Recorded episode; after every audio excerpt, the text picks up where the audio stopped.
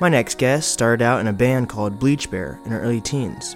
After a few years, she took a hiatus and found herself beginning to travel the world.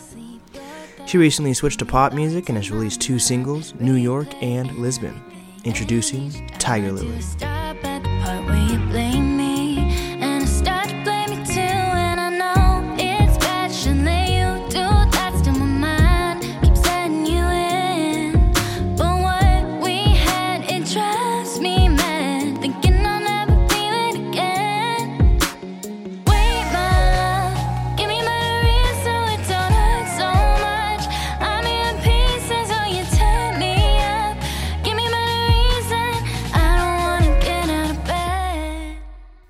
Back, everyone. Today I'm with a very special guest, the one and only Tiger Lily.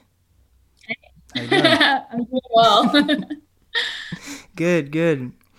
So, right off the bat, with all this whole pandemic going on, you know, people calling it the Kung flu, just racism all around the corner. Like, I personally seen racism, and I could tell probably you, being an Asian American woman, has probably seen racism with this also. And I just love to open the floor starting off with that. Like, is there any stories or any experiences you've seen in these past? It's been like six to eight months now. So, yeah.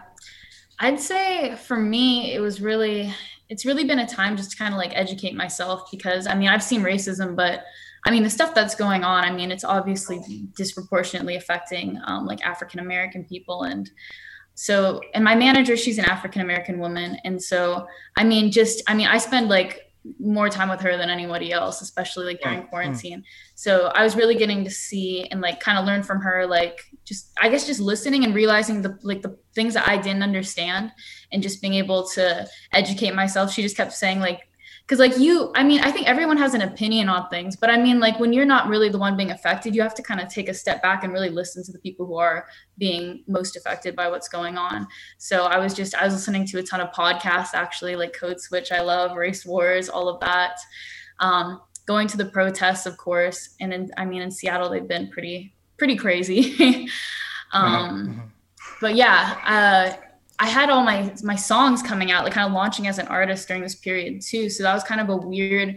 It was kind of a weird time. I mean, I was trying to figure out like what what can I kind of do to help beyond just going to the protests, beyond posting on my social media. So um, for both of the songs that came out, we did like benefit concerts. So the first, um, we raised money for um, the Marsha P. Johnson Institute, and the second was for the Audre Lorde Project so that was just kind of like a small way um, and we had all um, artists of color performing at the first one and so just trying to think of ways but yeah no it's definitely been an interesting time and a really rough time yeah for sure, for sure. That's crazy. So, how'd you do your benefit concert? Was it virtual or was it all in person? yeah it was on instagram live so um, and i had never gone on instagram live before that so like the logistics it was like very it was very interesting. We based and i think a lot of the artists we had they had never done like a content on instagram live either. And the first one we did we were pretty ambitious with it. We had like eight different artists a lot of them from like seattle.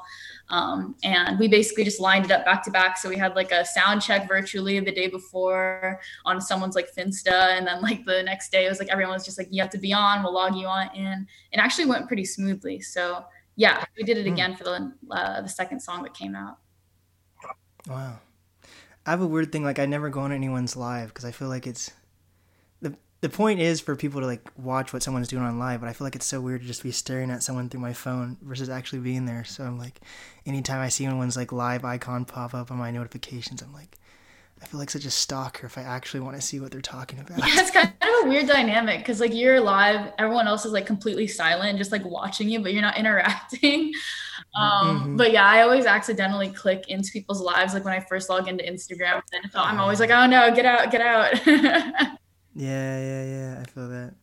So, are you currently like in New York or are you in Seattle right now? I'm actually in Los Angeles right now.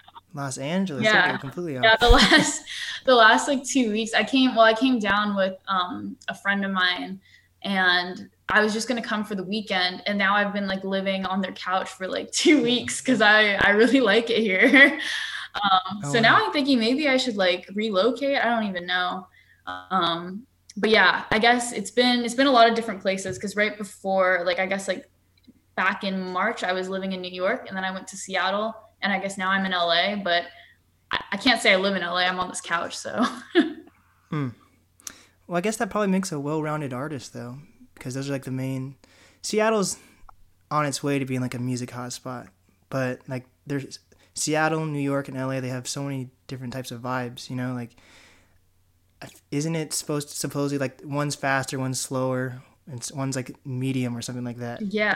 And I I, I forget how the order, but yeah, I don't know which especially like when you're I'd imagine Seattle's got to be like the most chill out of them. I mean, LA and, and New York are just so big. I mean, LA especially, I feel like feels like even way larger than like New York. Um, because I, after a while in New York, you just kind of I started to think of it as like okay, there's Manhattan and there's Brooklyn, like it's just like two neighborhoods. But um, I feel like the music scene's definitely a different vibe, and that's part of why I wanted to like when I was like um, kind of launching the second phase as an artist and doing my pop stuff versus the rock stuff. I wanted to go back to Seattle instead of recording stuff in New York because I really like I really like the vibe in Seattle, and I mean the music community is more tight knit there, so it felt like a good place to go back to. is Seattle. I actually looked this up this morning because I wanted to see which cities are like what genre is the most prominent in whatever city. So like New York, of course, like hip hop's like the number one, and then like pop's kind of mixed in a little bit of rock. And then when I looked up genre for Seattle, of course, it's like grunge and like even like classical or, or orchestral or anything like that. But like there was no, there's like two pages of just like different types of words to say symphonies basically. But there was no mention of hip hop, and I was like, oh, that's pretty interesting. But there was no mention of pop either. Seattle, And from my perspective, I feel like there's maybe like a bigger hip hop scene than pop scene. But what what do you feel when you look in Se- look at Seattle? yeah, no, that's actually interesting because I well, I mean, I'm definitely not like a music historian. I'm like 22, but like. Like my favorite topic is like when people ask me about the Seattle music scene because I always viewed it as like I mean, you had like in the 90s, like your grunge wave. And then you had like, I feel like there's a huge folk wave that kind of came after that with like the head and the heart and, and like Damien Jurado and all of that. And then there was, I feel like almost like a miniature, like, like, well, I guess this also kind of from the 90s, like the girl band wave. And you had a bunch of bands like Tacocat and the Lose. And like, I guess I consider like the, the, my band Bleach Bear as that was kind of happening at the same time where there's a lot of girl bands and this almost kind of like surf rock sound. And then I felt like hip hop really started taking off because then I mean like Thrift Shop came out and you have Travis Thompson and Parisalexa and all of that happening. Um, but I don't Raz Simone. yeah, Raz Simone, all of that stuff. And I feel like that's when I think of Seattle now, that's what I think of. I think of all the hip hop music that's coming out of Seattle as being like the most prominent thing right now. But I guess when I talk to other people about it, they're all like, there's hip hop in Seattle. I'm like, yeah. so I mean, I guess it's kind of cool because it's still it's still it's still kind of underground, but it's still popping off too. Yeah, it's interesting because I don't know if many people associate Lil Mosey with Seattle or not. And then when people really think like off the top of their head, if they say there's like a hip hop artist, they think of like Macklemore. But I don't think a lot of people really associate him with hip hop, even even though he is. Yeah. It's like it's weird. yeah, it's it's interesting. It's it's fascinating how much like Seattle's scene kind of like fluctuates, and I feel like I feel like things kind of go in waves because like hopefully you hope that with like the community people are kind of bringing each other up with each of these kind of waves of music. And i mean like a lot of those artists that like we listed off like they all are friends they're all collaborating on each other's tracks. So i feel like we're seeing that come up but i don't know it'll be interesting to see like what if it kind of stays like that and if that scene keeps growing or if it just completely goes into something new. Hmm Well, like in New York and L.A. or Atlanta, like radio is pretty huge there still, and from my understanding from like working at like radio stations in Seattle, it's like all like top 20 whether it's 92.5 or even like KUBE 93 it's usually the top music. Not even like like, like they like to say it's like the top 100 but it's not even the top 100 it's more like the top 20 but maybe like it's implanted in your mind without even realizing it that you're trying to make music that will get on the radio and like the past 15 years. It's been like poppy or hip hop so maybe that's how our music scene evolves is looking at how the radio in Seattle and overall is shaped. Because we have a very generic radio sound in my opinion in Seattle. Yeah, I feel like it's I feel like it's probably generic across the board. Because I know like when I was looking into radio, that's like that's something that's super hard to break into if you're like an emerging artist. Um, and I think, yeah, that's something that I feel like is kind of hard as an artist is like making music, but like not and like not because I feel everyone wants their music to be heard, but then being able to separate out what you're making for like for the radio and stuff to get on the radio versus like what is true to you. And I think there's a I don't think it's like 100% either way. I don't think I think it's it's kind of like this in between. Um, so that's been something I think about with my music. But yeah, no, I think that's definitely influences it. Like whatever is going on and what's popular and what you're hearing, that's people tend to gravitate towards that. And I mean, you even see that like with yeah, you see that all the time with like bigger artists. Like somebody will drop something that blows up, and then everybody's kind of like on that wave. Yeah. Mm-hmm. Yeah, like Drake, but he like anytime there's any wave, Drake just hops on, but he kind of like, does the best. It's it's he just destroys it though, yeah, in a good way. It. it's okay. It's crazy. It's just it goes from wheelchair Jimmy to Drake, but yeah. So, do you feel like as an artist, pop is one of the easiest genres to break it into radio with? Because I feel like uh, pop, maybe country versus, but if you're like in a lower income area, you're not really li- listening to country. But do you think pop is kind of like has a very big mass appeal type audience, or do you think it's just as hard being in any other yeah. genre as pop? I mean, I guess I've seen like both sides of it because before I was like doing music that was like so like I guess I mean it could have been way more obscure than it was, but it was pretty niche. I was doing kind of like this like 1960s inspired like surf grunge rock dream pop grunge. That's what we called it, which is very kind of like niche and odd. Um, and then we like and then I did this like 360 and started making like pop music.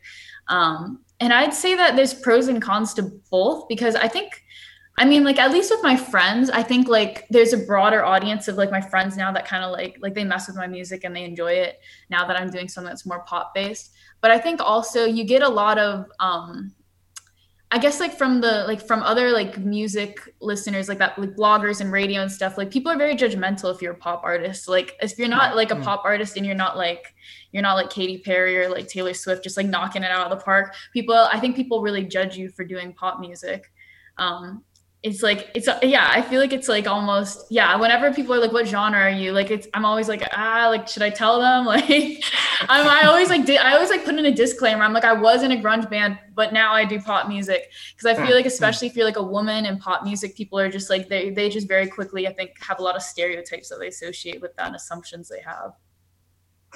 What are some stereotypes that you've seen through that think like one of the stereotypes is just like you don't actually have any musical skills like you're just like a singer and that like there's someone who's written this song like someone produced the song you just like hopped on the song like that you're not really an artist you're just kind of like an influencer who's like doing music um yeah i get a i get a lot of i get a lot of those mm. so i mean and like for me it's so weird because i mean i think a lot of people probably get feedback like that but I mean, like, I guess coming from like my background, like I've been doing music since I was like 12, 13 years old. Like when I was in high school, I was like playing all the like old school venues in Seattle, like El Corazon and like Crocodile, yeah. um, Neumos. Like I, I grew up playing like those shows like every weekend and like driving out to the cuts to sing on like random tracks and like I just and like hauling my drum set and pad and like pedal board everywhere. So like it was not that's like totally not how it's been. But I feel like when people hear and especially because it's like a new project, so like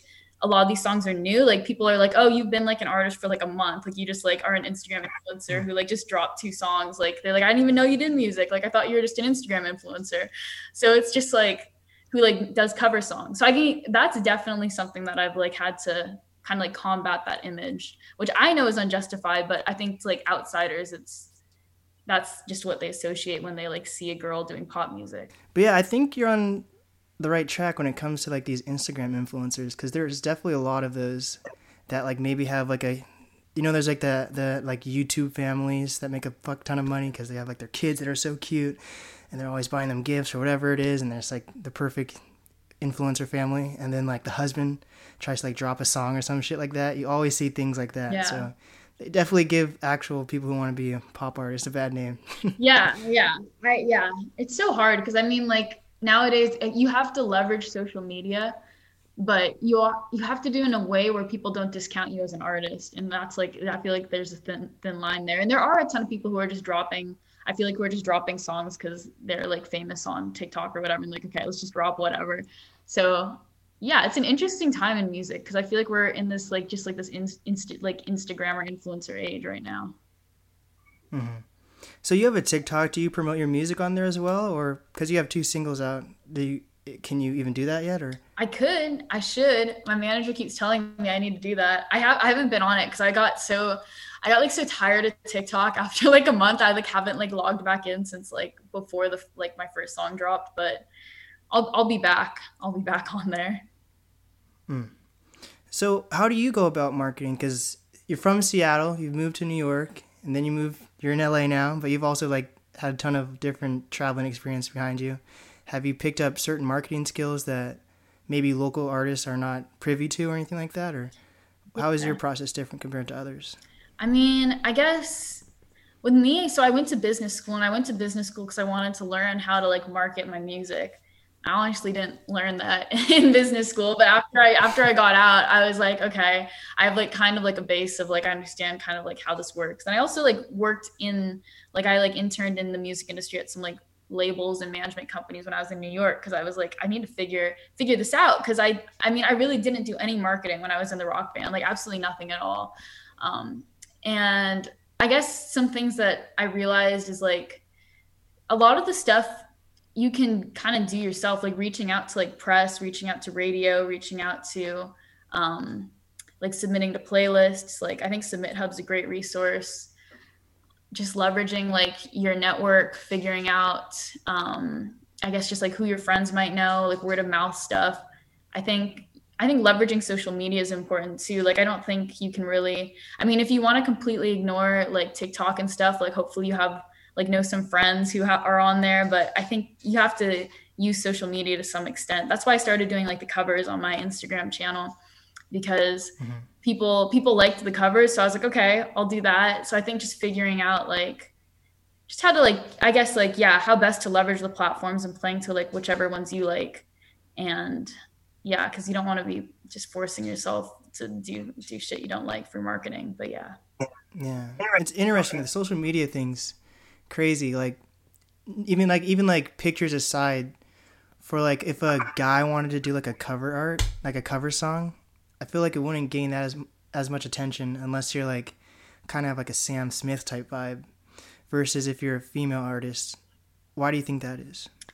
I think it really just comes down to if, if you're a cute guy because I've seen I've seen some really cute guys with really awful voices blowing up on Instagram. So I hmm. think it's I mean I think that's part of why like I mean maybe I have a biased view because TikTok just shows me stuff that I've seen before, but I feel like it's I feel like Instagram is hard. I was talking to my friend about this because I feel like it's very much focused on like appearances, like on Instagram. Like on i guess on tiktok it might be focused on something else like cool cool tricks or whatever but on, at least on instagram like the people i see blowing up with their covers are just like attractive people singing. But yeah. Can people get like signed from covers, or is that more just like they like the attention of people seeing them sing? Like, do people have an overall goal when they usually are doing covers? i've seen people blow up from covers mostly i think it happened on youtube though i think there's like a funnel where you sometimes people pick you up for like tv shows from there like the voice or whatever um and then from there you can get like a record deal from that. But i mean there's definitely been a ton of like people who started out even like justin bieber like doing covers on things Yeah. and then blowing up.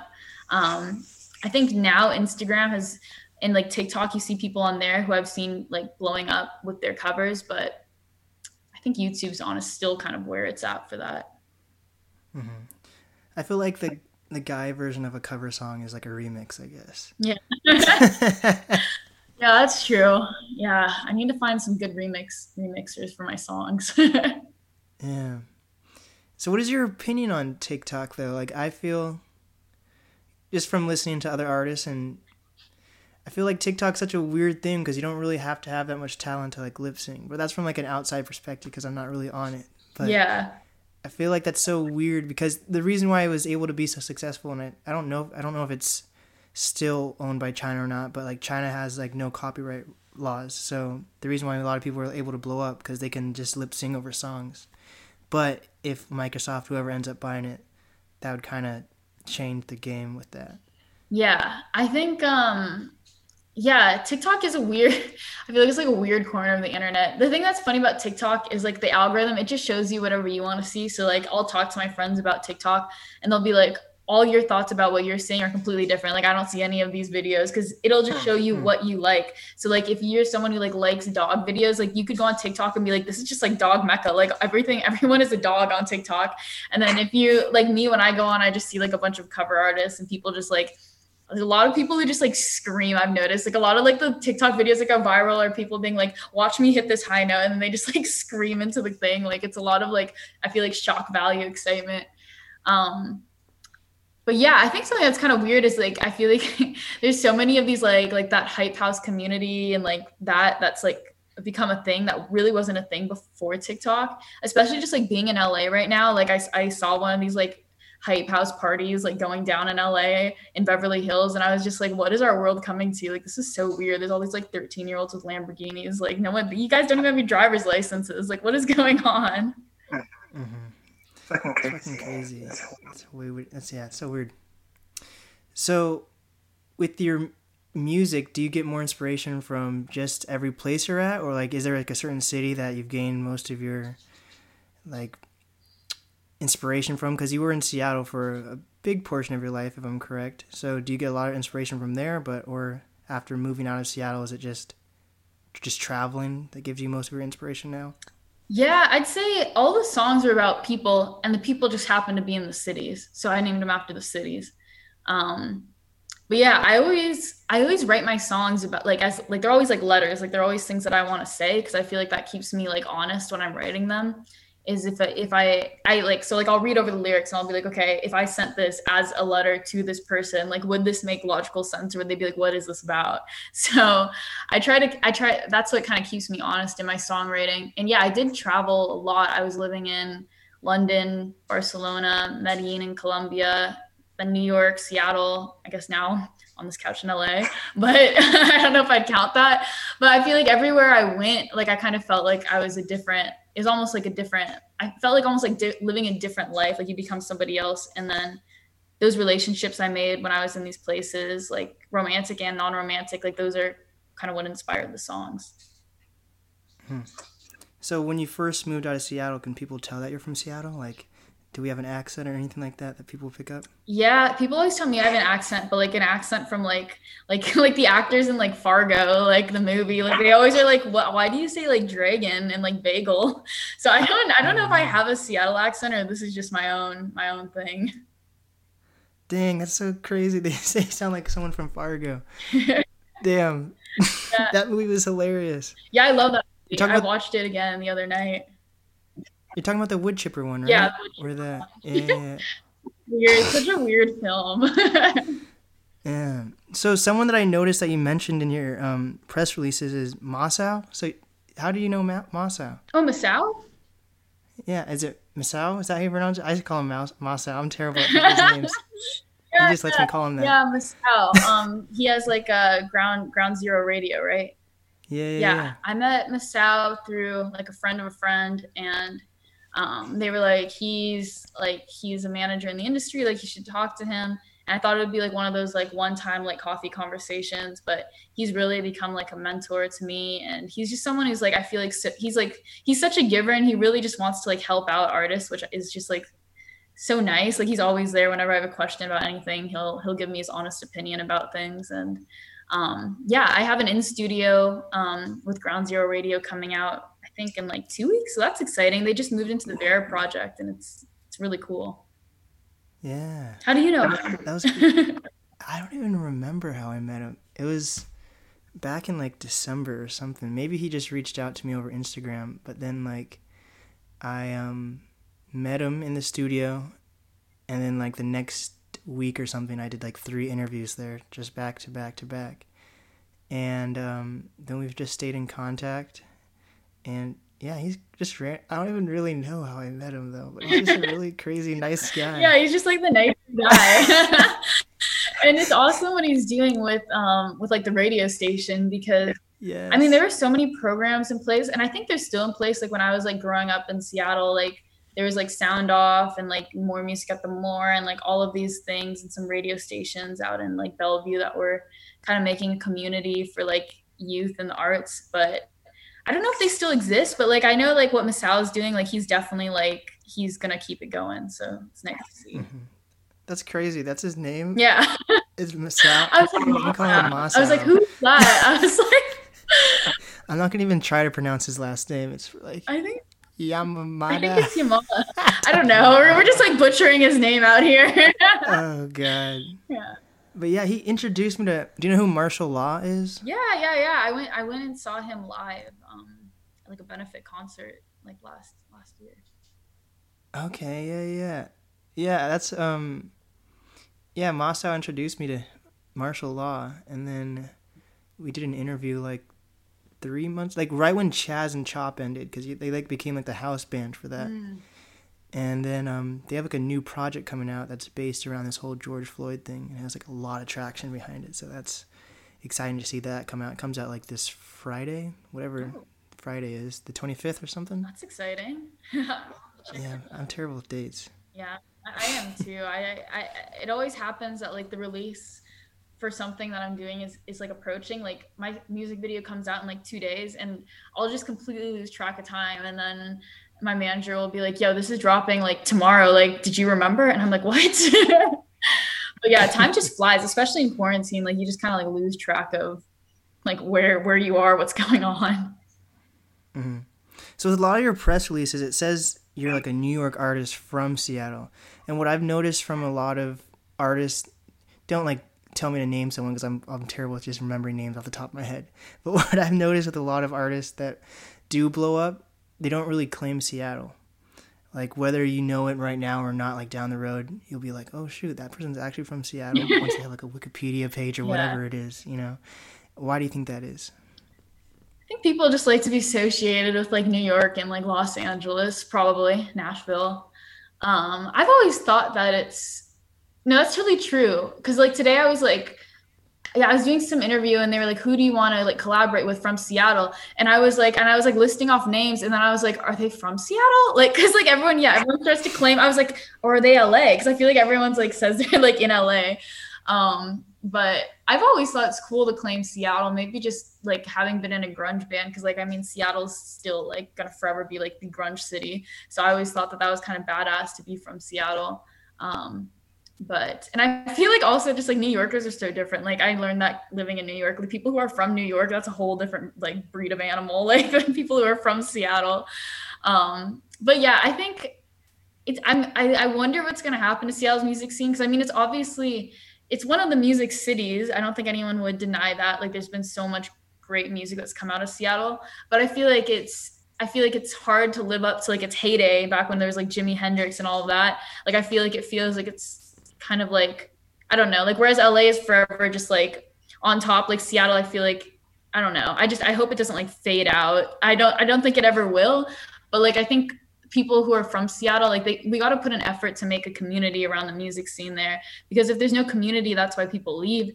And I've definitely heard other artists in Seattle like complaining about that, like there's not enough community, that there's not enough of like the artists supporting each other, and that's why people leave and go to like LA or somewhere else. So I think, yeah, I think the people who are from Seattle need to like put an effort to like bring up the other artists around them.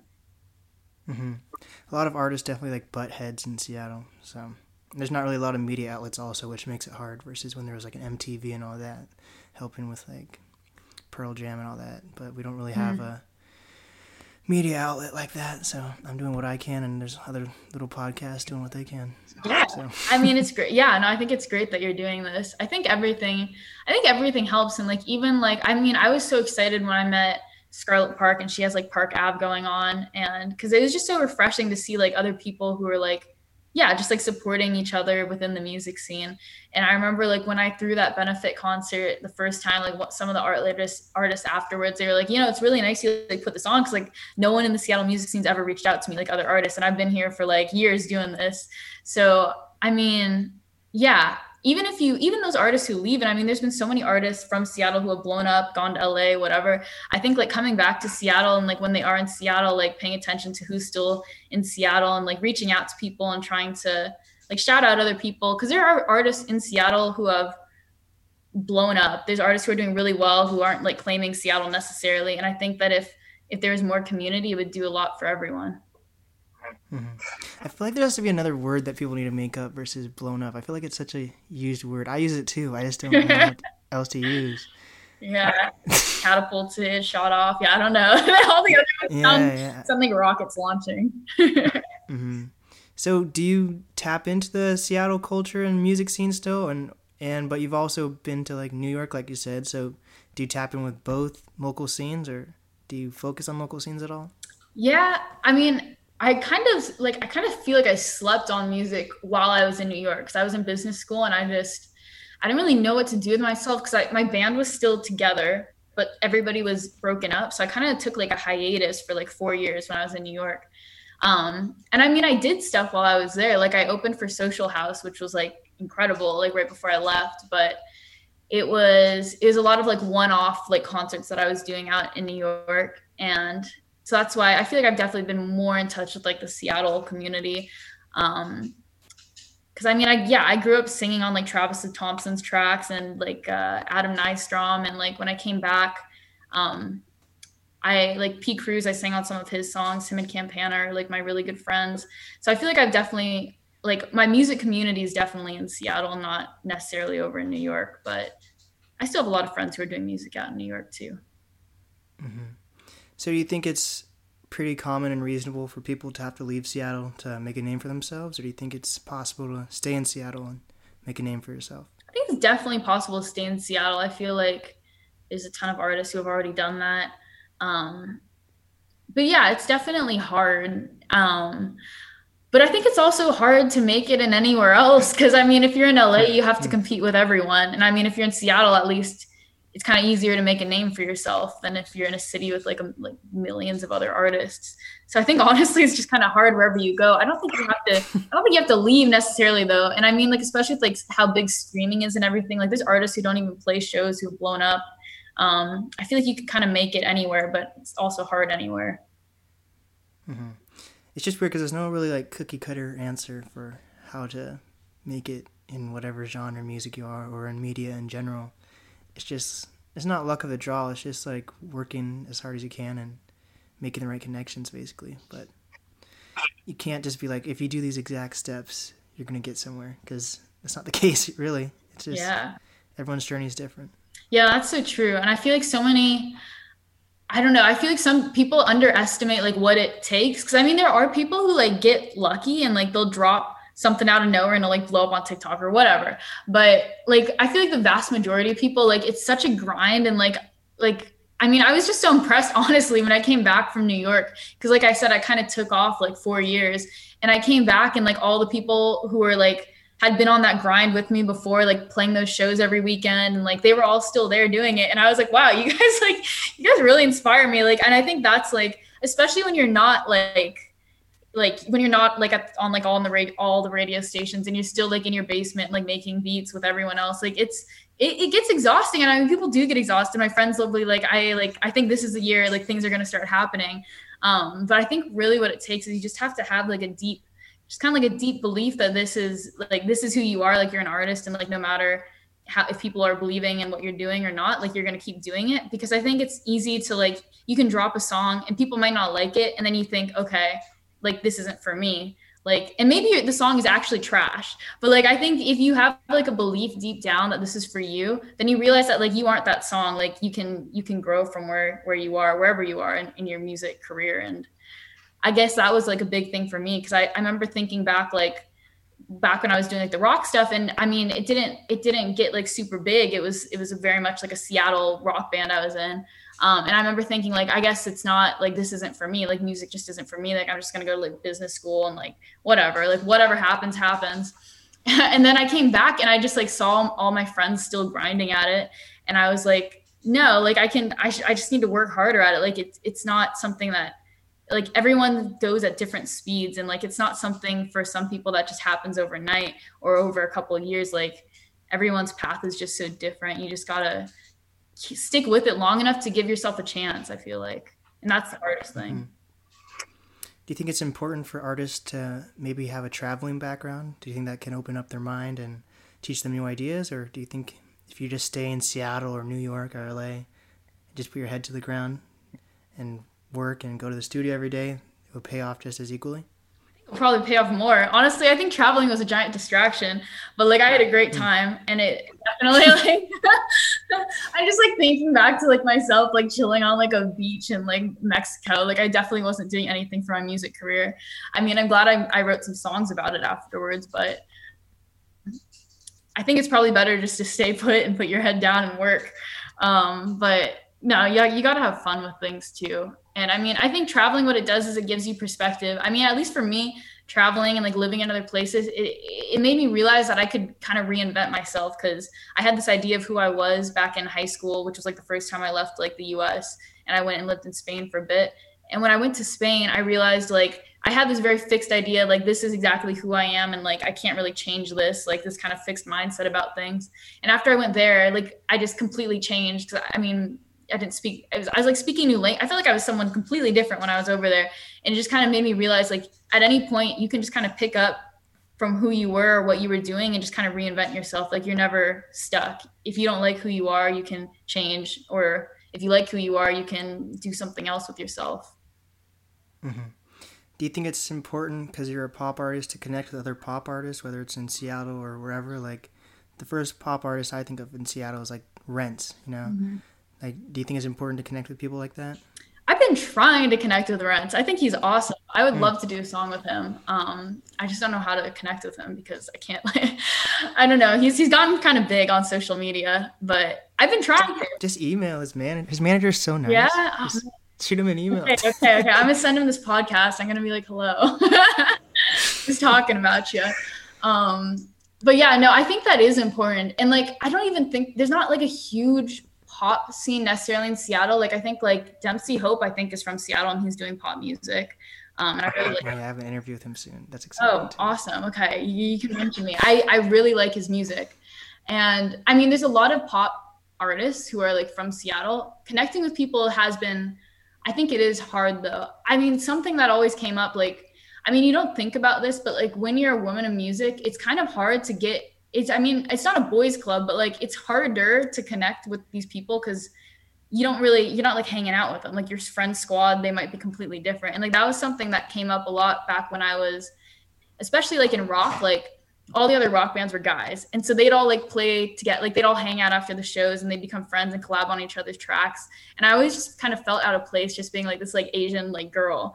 Um and i guess that's kind of like even kind of like in like the hip hop community, like collaborating on tracks, like there's a lot of times where I felt like people were like, they didn't take me seriously, or they'd be like, she can sing on it, but like we're not going to give her a cut of the royalties, like stuff like Right, that. free. Yeah, shit. exactly. Like it's like it's like I wasn't like seen as like on their level just because I was like I was just different than them, and I think it's kind of like it's been kind of the same with like trying to get in with like even like the pop stuff because I mean there's just like at the end of the day, like there's just not as many women in music, and people don't even think about that. But like I did my like whole, I'm such a dork. I did like a whole study on like the Billboard Hot 100 and like the top 10 songs over the past like three years for like my college, like end of college thing, and it was like there were, um it was like less than 20% of all the artists were women, so that's like about like one in five.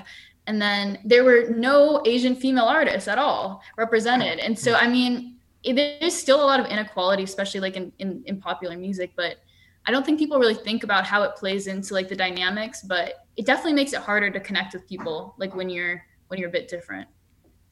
Did you look into whether it's because they're not submitting music, or is it they're submitting the music and the judges or whoever chooses who actually wins the award just doesn't like their music they're submitting, or how does it get broken broken down? Yeah, man, it's probably so hard. I mean, like, so yeah, I was looking at the Billboard Hot 100. So I guess to get on the Billboard Hot 100, there's a billion steps before that. I think part of the problem is like, I think it, there's a couple different things playing into it. I think part of it's just like represent. Well, I think part of it starts with like those stereotypes, like I was talking about. Like, I think when people have certain stereotypes, like if you're like an Asian woman in pop, like I think part of it's like people think like this doesn't work. Like when I was in rock, I definitely felt that way where I was like the mass like the entertainment industry doesn't understand what I'm doing. Like they were like, you are like three Asian women in grunge music. Like this doesn't make sense. Like why that's not marketable. They were like, why don't you do K-pop or J-pop? Like I literally had like music industry people telling me like go to Japan, and I was like, that's like totally not what I'm doing. So if people don't get it, I think partially, I think partially That's so, racist. so racist. Did you, did you think about it that way? That's racist yeah, no, it was super racist. But I mean, like, I think it's just because like the industry has these stereotypes, and like when I was looking into the Billboard Hot 100 and reading things about race and how it plays into it, people were saying like even with like Bruno Mars, like they people didn't know what to do with him because he's like a mixed race artist, and they were like, what can he do? Because they have like the music industry has these profiles for people, and they're like, okay. You're like African American, like let's put you in like rap or hip hop. Like you're like a white girl, let's put you in pop. Like they have these stereotypes of like things they think are gonna work, and they want people to fit into these categories. So if you're an artist who doesn't like fit into a category and there's no precedent of like someone who's had success doing what you've done, then people don't know what to do with you. So I think part of it's that. I think part of it's like the stereotypes. And then I think part of it's probably just kind of like that community. Like the when I was in New York City working at all these like major record labels, like you'll notice it's just a very like white male dominated industry. And I think that definitely plays into it because I think certain people just don't get what you're doing, especially if like everyone is like an old white guy. They're not going to understand what you're doing if you're doing something that they don't get. And so I think there's a lot of things that are kind of playing into that dynamic of why you're seeing this like kind of like misrepresentation in the music industry. You know, this Even might though be this might be stereotypical. stereotyping, I feel like women artists or female artists. That's female artists, not woman artists. even, even, not even proper grammar. But um, what I've noticed with the ones that I've worked with is they usually have better marketing and business skills versus like if you're a rapper, you just drop your stuff on SoundCloud or wherever. But I feel like they realize that there's a bigger barrier they have to cross. So, like, I just interviewed. This was a few months ago, but like I interviewed this girl named Lexi Lalani. Wait, Lalani, yeah, Lexi Lalani, and um, her manager was like going to business school just so she can help with managing better, things like that. Like I don't know if I know a ton of male artists whose managers are trying to go to business school so they can help their artists better. Yeah, no, I think it. You definitely. I feel like you, there's definitely like a vibe that you have to over overcompensate. Because I mean, I just I was like I said like before I did pop music, I was doing rock music for like ten years, and I'm only like 22. I literally was like I started when I was like 12, and by the time I like kind of gave up on that dream, I had there'd been so many people who tried to like screw me over or like promise me fake stuff. Because in the music industry, there's always these people, these like people like these guys who come in and they're like okay i'm gonna make you a star. Like just like give me x amount of dollars and like i think you have a lot of potential. Like we're gonna switch everything up. Whatever. I've heard that spiel so many times. So i was like i'm gonna go to business school. I'm gonna go to new york city like where everything's happening and i'm just gonna figure it out for myself. And that's actually how i met my manager because she was kind of doing the same thing where she'd been kind of screwed over a lot and she we both met at we were both um, working at sony music together in a&r and she was the same age as me. We actually went to this college together and I just really vibed with her because she I we both had like such a similar mindset about things. And um and she was like let's like she was like she's like I don't know any more than you but like let's figure it out for ourselves like let's go read these giant ass textbooks on like the music industry like all like all these books like get into the weeds and like learn everything for ourselves even though we're like young and neither of us really knows what we're doing and we're gonna like try and do this together. And i was like i was like honestly let's do it. And i mean it's been so scrappy but i feel like yeah i feel like when you're a woman or woman of color minority woman like in the music industry like you really you learn to overcompensate for things and you learn to like that you have to figure stuff out for yourself because nobody's just gonna hand you stuff mm-hmm. So, are there things that you've learned through your childhood in music, or do you kind of just scrap all that and just when you got to business school, that's where you just reevaluated how to run your music career? I think both because when I mean all those things that you read about in the textbooks, they have no context if you don't know how it actually plays out. So it was like reading the things in the textbook and then applying it. But it's not even really the textbook. I mean, that'll give you like the legal rights and it'll teach you like, okay, you, this is what you need on a split sheet to make it like legally binding. But I think most of it I learned from watching other artists. And I met a lot of artists who were super smart. Like honestly, artists are like the smartest people I've ever met. Like the ones who are actually making in the industry because you have to be so scrappy and so smart to figure it out. And I talked with a lot of people who were like a lot more successful than me in music. And like I was like, how did like how did you do what you do? And I mean, part of it I think is just having a good mindset. And part of it's just being like these people are really relentless with what they do. Um, I met some guy who now has like he's like blown up and he has like millions of streams and he would like go on Tinder every day and he'd like message like 200 people and like keep conversations going with them and like market his music that way, which is like very odd. Mm. But like it's just like it's pretty scrappy. Like the people I met who are doing who were like making it, like they were just very relentless with with what they were doing and they had just like that belief in themselves that regardless of people who didn't like fuck with their music and what they were putting out, they knew that they could get there if they just kept going with it. So when you started out as a child in music, oh, how old are you again? I'm 22. I feel like I'm using. No, like when you were when you started. I was your, like 12. 12. So I guess child is the right word. I'm just using all the wrong words right now, or maybe that is the right word. Child, kid, whatever. Do you feel like? Because I have a second podcast also, it's called the BBC podcast. Stands for Blake Burton and Brian Barnett Conspiracies. and we just did an episode called like the masks we wear. And one part that we focused on was like if your parents are telling you you're never going to be anything or you're stupid or whatever, that kind of carries on with you into your adult life. Like it's just whether you realize it or not, it might be that like that conscious in the back of your head saying you're not going to do this, you can't do this, you can't do this. Do you feel like being screwed over in however way in your childhood with music does that correlate to your music nowadays or do you feel pretty confident in what you're doing? I think i mean and the, the funny thing is i really wasn't screwed over at all in music. I mean like there were times like with like the thing where people didn't get what we were doing but like overall like i felt very fortunate with the stuff that I did with Bleach Bear. I mean, we were playing with all these bands that I always looked up to, like La and Deep Sea Diver and Hey Marseilles and Aaron Jones in the Way, like all these, all these. I think I accomplished everything I wanted to do with it. It was just that we didn't. I mean, we didn't like blow up on like a mass scale. Like we weren't like on like on national radio. We weren't like getting a record deal. Um, and I guess I don't even I guess I think back then I was I was too young to realize that that's not the end goal. Like I was mm-hmm. thinking to myself, like that's why we're doing this. Like to me, like the end all be all was like you do music because you want to get on like you want to get a record deal. It's like the record deal was like the thing. And I mean, I was like we were like in high school, like we had no idea like how you'd even go about getting a record deal. And I mean, there's not like and there wasn't like any we had no manager, no publicist, like nothing, no one else involved who knew anything about the music industry. My parents don't aren't in the music industry. They don't know anything about it. Um, so to me, it felt like a failure. Like after all these, all after all this time, like we're not getting a record deal.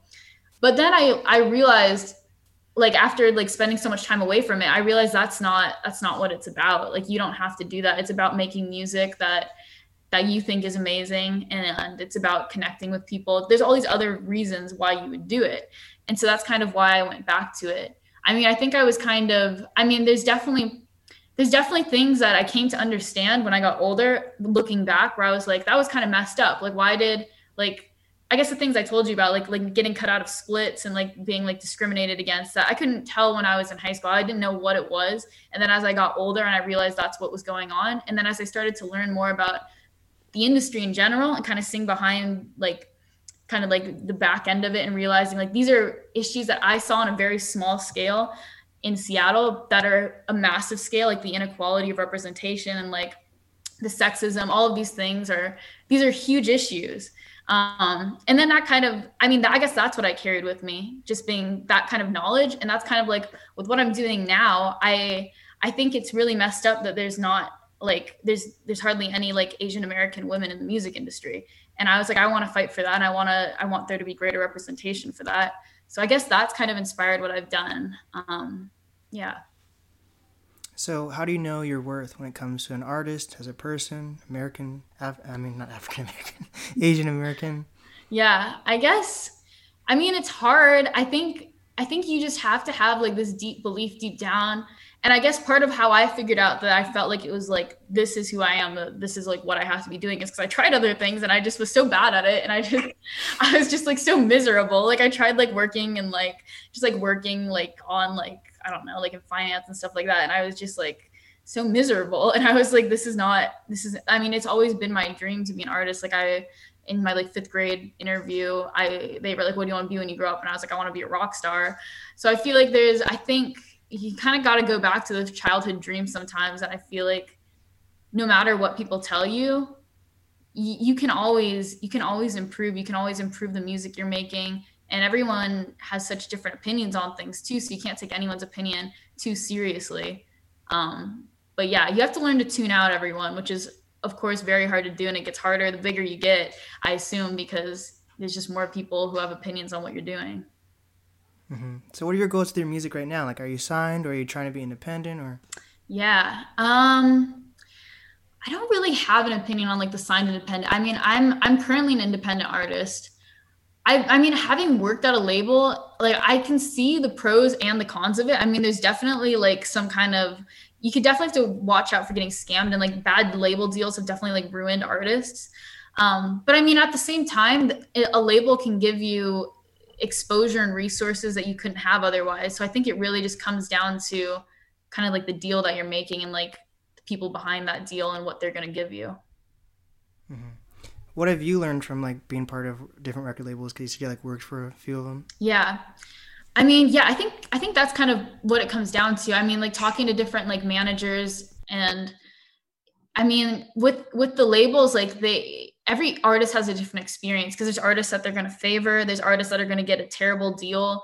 I think it really comes down to kind of where you are in your music career and like can this deal actually help you or is this going to hold you back? And also comes down to like the kind of artist you are. Like if you want complete freedom over what you're doing or if you want someone more to kind of like hold your hand and like and everyone breaks such different deals too. Like the i think part of it though is like by the time that you get to a label your hope is that you've already you've already figured out what works for you who you are as an artist so that you don't get swept away and like whitewashed by the label. You don't go in there and just become like their their like puppet and you lose yourself and who you are as an artist. I think the the artists at least from my experience watching them who did really well were artists who already knew exactly who they were what they were doing and what they wanted out of this deal so that they could just kind of use the label rather than the label using them. Yeah. Hmm It's also probably like important to know like the lingo. Just like you can like relate being signed by to a label, just like going to like a car dealership or a car shop and you need to get your car fixed. They might be like, "Oh, you actually need this is wrong. Your steering wheel's not working now. Oh, your left bumper is broken or whatever." I feel like they can do the exact same thing with you at, in, at a record label. Yeah. Yeah, for sure. That's what that's where the textbooks come into play or or at least a good a good manager. Yeah, for sure. So overall, you feel like your experience as a starting out in like a band was positive. You don't see any down, downsides from that because like when I, this is like a terrible example, but you know, like Macaulay Culkin, that's he had, he had so much popularity behind him. But I feel like starting out young can either be very beneficial or very negative depending on who you associate yourself with and everything like that. Like, do you feel like the music scene when you first started out was very supportive of you?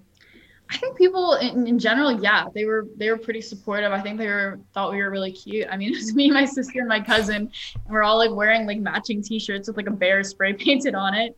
Um, and I mean, those are to be some of the best memories I have. I mean, they still are just like those like I mean, it was so like grit.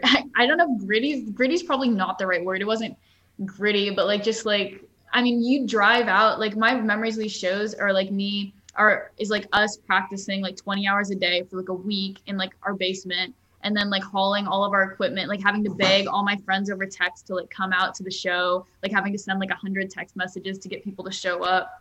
And then um just like having to wait like watch all these people perform for like five hours at these venues. Like it was it was just so like it was like it got exhausting but like now i miss that because i haven't done that in so long and it's kind of it's like almost like a lifestyle i feel like being in like a underground band but Right. yeah Did Did you feel like because a lot of like up and coming artists have to do is like make sure they're very deeply rooted into like whatever scene they're in, like because we're part of the Seattle scene. Like a lot of Seattle artists feel like they have to be very deep rooted into that, whether it's going to their own concerts, setting up their own concerts, or going into other people's concerts.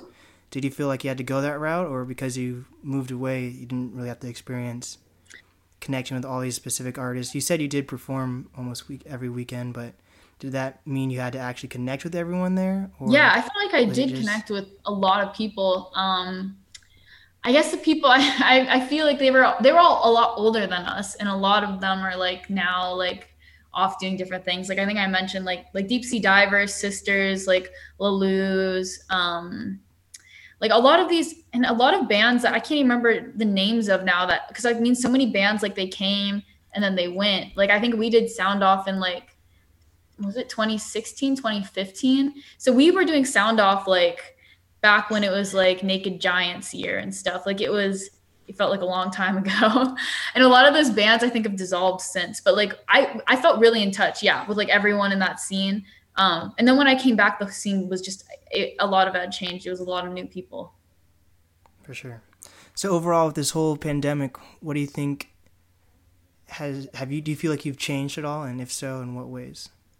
Yeah, I think I think for me the pandemic made me slow down and I honestly can't say that I'm sure that these songs would even come down come out if it weren't for the pandemic because the pandemic just like I think it's so easy to get swept off swept up in what you're what you're doing. And at the time I was just living in New York just kind of like not doing music. And I mean I feel like that could have been the path I went down but then the pandemic hit and I came back to Seattle and I didn't know what to do with myself. And I was like I should go back to music. Like I that's like that's what I actually love. And I just kind of forgot for like a bit. And so I mean, I think it made me stop and think and realize like this is really what I want. And I feel like now now I'm in a point where I'm like super excited about like what like all the collaborations that I can do in the future and like all the music that's going to come out and just trying to I guess steer the ship because my life was really going in a completely different direction to be honest. And then I just I released these songs and I was like this I like forgot how much I loved it and I was like okay now I need to like all like I need to really I mean there's a lot of un like un un like loose ends I guess in New York. Like, all my stuff is still in a in an apartment like storage unit in New York City. Like my guitars are over there. I need to like go get everything because I don't even want to go back to New York now. So um yeah, it's just like a it's kind of like a freeze and like take a like a sharp right turn. mm-hmm. So final question: Do you feel like Crazy Rich Asians is the Asian version of Black Panther as it did for the black community? oh my gosh, I'm so bad at movies. I haven't even seen Black Panther, which is horrifying. So um, I'm not sure. I've heard it's amazing though. Because mm-hmm. I feel like, like you've mentioned on press releases, and a lot of Asian people have talked about it, like how they felt like it was the first time they felt very like they were seen on screen, really. And then for Black Panther, was like one of the first black superheroes. I'm pretty sure like there was like school field trips for that movie even. Yeah. So I feel like maybe that's their Black Panther. Yeah, I guess the crazy. I mean, it's true. I did see like I remember in my my like like when I was watching that movie Crazy Crazy Rich Asians, I remember seeing the characters kiss on screen and thinking and feeling really uncomfortable, and I couldn't figure out why. And then I realized it was because I'd never seen like two Asian people kiss in a movie before, and so I was like, "That's weird." I was like, "I shouldn't be reacting like this." but I think hmm. that's kind of why like representation is so important because it's it affects you subconsciously. And I mean, I think that's kind of an issue with a lot of racism we have too. Is that it's a lot of a lot of it. I think is I mean, well, a lot of it's just people being blatantly, consciously racist, but a lot of it also I think is like subconsciously. Like if we have these stereotypes in society and we have these like unspoken like standards that are created in part by like the music industry, the the film industry, like what people are seeing on screen they come to affect you in, in, ways that you wouldn't even want. Like i like why would i feel uncomfortable seeing that scene you know? So i think that's why it's so important that people like dig into like dig into the artists you listen to like think about like what like what you're seeing on screen and like challenge like the the stereotypes that are that you're seeing and challenge the way the status quo and the way things are. And i think yeah i think i hope i hope a lot more of that comes out of comes in the coming years. I think people are talking about it now, which is great. Um, and I do feel like, as we've seen with the protests, like I feel like, I mean, like change has taken way too long, but at least like right now, it like there's it feels like things are going to change. Hopefully, I think everyone's hoping for that. So I hope that's one of the things that kind of comes out of it is like the representation in the music and the entertainment industry. Yeah, for sure. Well, what is some advice that you have for up and coming artists, creators, influencers? I'd say you just have to just like don't just like don't listen to your like haters, I guess. Like I'm just thinking about like all the people. I know that sounds like so cheesy. I'm just thinking about all the people, people on people on my social media, they love to comment on my jawline. Like just ignore people like that. What are some comments? I need. oh my god. I like literally posted I had my like first like viral video was I posted this video of me, my mom, and my grandma on like Mother's Day, like doing like the TikTok dance where it's like come come give me something and like it's like your arms like this. Like it was Oh, yeah, yeah, yeah. and it hit like 2 million views like it went viral because they were so obsessed with my jawline like they couldn't get over it and and i was like i'm, I'm out of here like i'm off tiktok but like i i feel like that's it. Like i feel like i feel like the two things i would say that i think are really important are like you have to i guess three things. Like one you can't listen to people like yes you should take constructive criticism and like yes you should like listen yes you should listen to people but like at the end of the day like don't let it discourage you. And then two like support your local community like we've been talking about like with seattle like i think that's so important to to support the artists around you because you're really not competing with each other. Like when one of you like w- when one person wins everyone's winning within the community. So bringing up the artists around you. And then i had a third point. I don't even remember what it was. I guess we'll we'll go with uh um how about oh yeah. Don't just make music for the radio. Like you gotta you gotta stay Yeah. true like yes yes market yourself but like you gotta come back to what the music that you love and like be true stay true to that Yes, for sure. Well, this is the NAS podcast with. tiger lily There we go.